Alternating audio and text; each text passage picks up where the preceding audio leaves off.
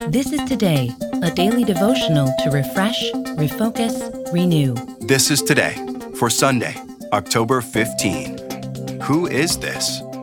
Our reading comes from Mark chapter 4 and Psalm chapter 107. Mark chapter 4. That day, when evening came, he said to his disciples, Let us go over to the other side.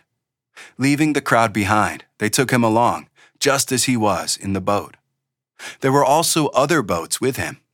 A furious squall came up, and the waves broke over the boat, so that it was nearly swamped. Jesus was in the stern, sleeping on a cushion. The disciples woke him and said to him, Teacher, don't you care if we drown? He got up, rebuked the wind, and said to the waves, Quiet, be still. Then the wind died down, and it was completely calm. He said to his disciples, why are you so afraid? Do you still have no faith?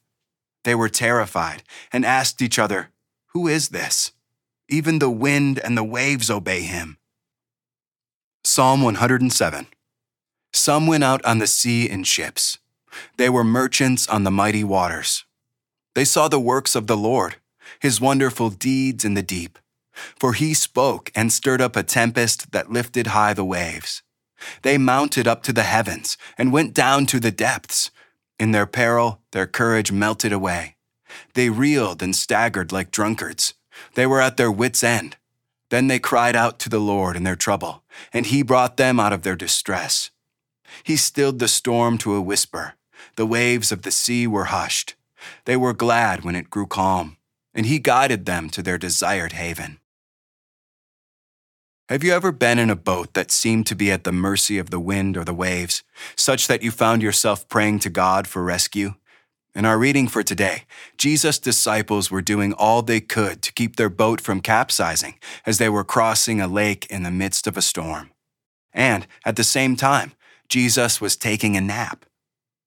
When the disciples woke Jesus, they were alarmed that he did not seem to care about the storm and its danger. But then Jesus simply got up and spoke to the wind and the waves, saying, Quiet, be still. Jesus' words were not a plaintive request or even a prayer, but a command, and the wind and waves obeyed. The disciples had just a moment of relief before another terrifying thought crept over them. Who is this? Even the wind and the waves obey him.